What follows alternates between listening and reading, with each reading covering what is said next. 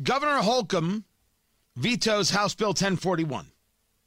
This uh, bill, this legislation says boys play boys sports in high school and girls play uh, girls sports. It says not only that, in my view, but it says that we as a society will not be engaging the idea that children can determine their gender. Children cannot do such a thing. Congressman Jim Banks joins us right now from the Indiana 3rd District. He chairs the Republican Study uh, Committee, serves on armed services, and has put out a statement on Governor Holcomb's veto saying, I'm disappointed with Governor Holcomb's veto of a common sense bill that frankly doesn't go far enough to save women's sports. My hope is that the Indiana General Assembly will meet soon to override the veto and send a message to the rest of the nation that Indiana values women. Congressman Bank joins us uh, right now. Um, have you spoken to Governor Holcomb, and what compelled you to make a statement like this? Well, Tony, first of all, I'm a I'm a girl dad. I have I have three daughters, 12, 10, and 8.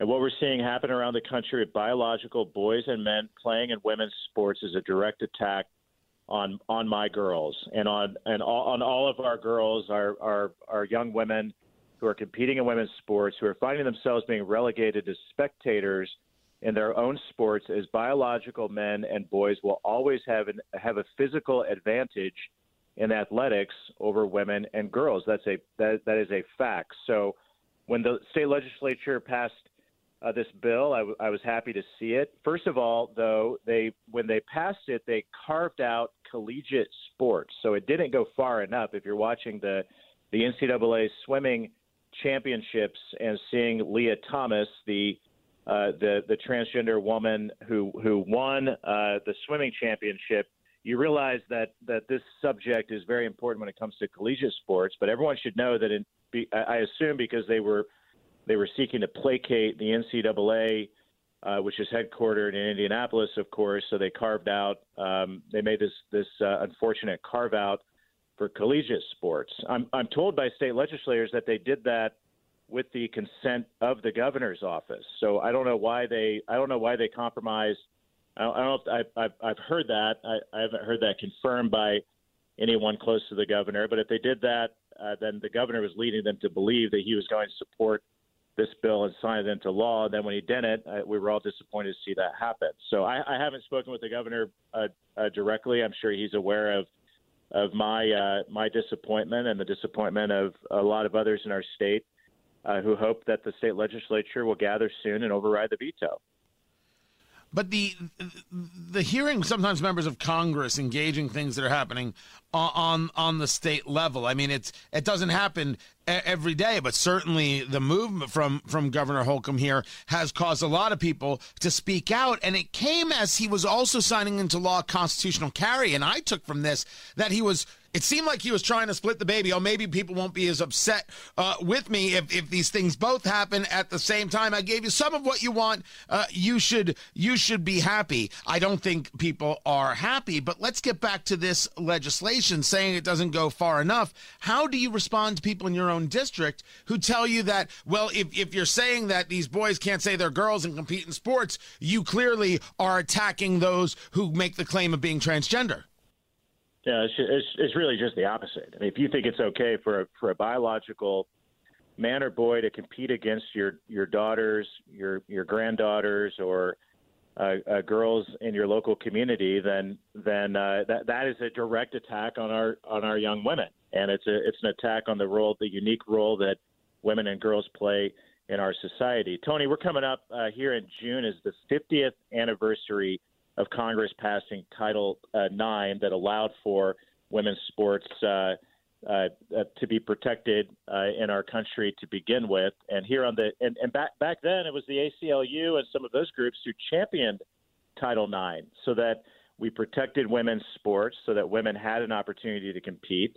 And, and now it's ACLU and the radical transgender lobby who are trying to strip away at th- that right that we provided, unique right that we provided in our country uh, to elevate women and girls in sports. And and th- this movement is, is clearly one. It's a national movement. I, I've got legislation in the Congress uh, to protect girls' sports, um, and uh, that that would uh, that would that would stop uh, biological men and boys from competing against uh, girls. We've had 11 other states pass the same law that the Indiana legislature passed. And by, by the way, when Governor Holcomb said that the reason he vetoed it because he was afraid that the courts would strike it down, that excuse doesn't hold water when 11 other states have passed it and none of them have been struck down. And we have an attorney general in Indiana, and Todd Rokita who said he supports it, he's prepared to defend it, and he sees no reason why we shouldn't sign this into law. The ACLU Indiana. of Indiana, sir, said that they were going to sue. Do you believe that Governor Holcomb vetoed out of fear? If if, if Governor Holcomb uh, uh, bowed bowed down to bullies uh, like the ACLU and the radical transgender lobby, um, I, I, find that to be very very uh, very disappointing. He he says it's because he was he's fearful of lawsuits, but when you have a an attorney general that says he's going to defend the law, I, I would take him at his word. Talking to Congressman Jim Banks of the Indiana 3rd District, Fort Wayne area of Indiana. There is a weird thing to me about Indiana Republicans. And you're a guy who has served in, in, in the state legislature when you then went to serve, uh, I, I, believe it was in Afghanistan. Your, your wife uh, served in, in, in, the state legislature. Uh, there is something strange about Indiana Republicans. I, I've been here eight years, sir. And I have yet to figure out the value of a Republican supermajority in a state like ours that then doesn't act upon the supermajority and saying, here is what we value, here is what Hoosiers value, we're going to make this happen. That is different than whether you're not you're pragmatic or whether you're engaged in the quote unquote common sense things. Um, but we don't see the strength of Indiana Republicans, uh, like we see them in places like Iowa, for example, like we see in North Dakota with, with Governor Noem, like you're seeing uh, in terms of a very vocal governor in Florida in Ron DeSantis. Is that what's is that necessary to be that vocal, or can you be strong and engage a valuable policy, protective policy, smart policy, more liberty laden policy without having to have all the flourish?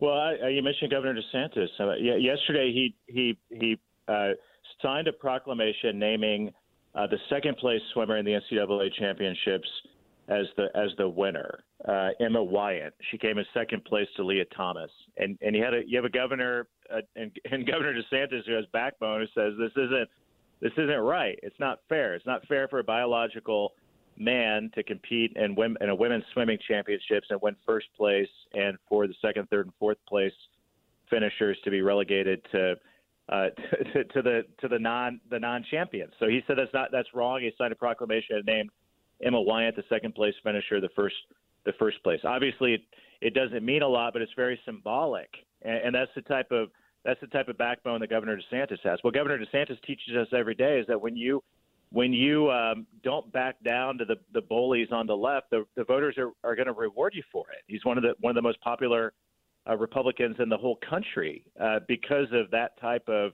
that type of backbone. So that that's the lesson that that uh, other Republicans in our state and around the country need to they need to behold that lesson. They need to watch uh, strong Republican leaders like DeSantis and learn from them because I, I guarantee you the voters will reward you for it. And that's why I'm glad that Speaker Todd Huston, a lot of the a lot of the state legislators at, up in my neck of the woods in Northeast Indiana are are speaking out and saying we're going to overturn this veto. It's the right thing to do, even though the governor vetoed it. We're going to go back to the state house and we're going to we're going to overturn the veto. So I'm encouraged by that. I, maybe there are the the, the supermajority these these Republican leaders at the state house. Maybe they are learning these lessons and and uh, they're they're they appear to be uh, ready to do the right thing. A decision like the one that Governor Holcomb made to veto uh, the protection of, of girls and children overall, as as I see it, uh, while signing constitutional carry into law, uh, your your take. Uh, does someone like that have a political future if they should decide to run for another office? Know, I, I, I don't know that I can speak to that, uh, Tony, because I, I, but I don't, I don't see the political constituency among Republican voters, especially in our state, um, for those who, who who back down, who don't who don't fight back. And uh, our, our Republican voters in Indiana, they're hungry for for leaders who are going to step up and and and and take the conservative position, do do the right thing, and not back down from from the radical transgender lobby, the ACLU, corporate uh, interest, who often push our elected officials to to uh, do the wrong thing, and and uh, they're they're hungry for leaders who are going to step up, and that's the type of leader that I'm trying to be in the Congress and and for uh, Indiana and the House of Representatives, and I think there are others who are emerging on the scene who are trying to be that type of leader too.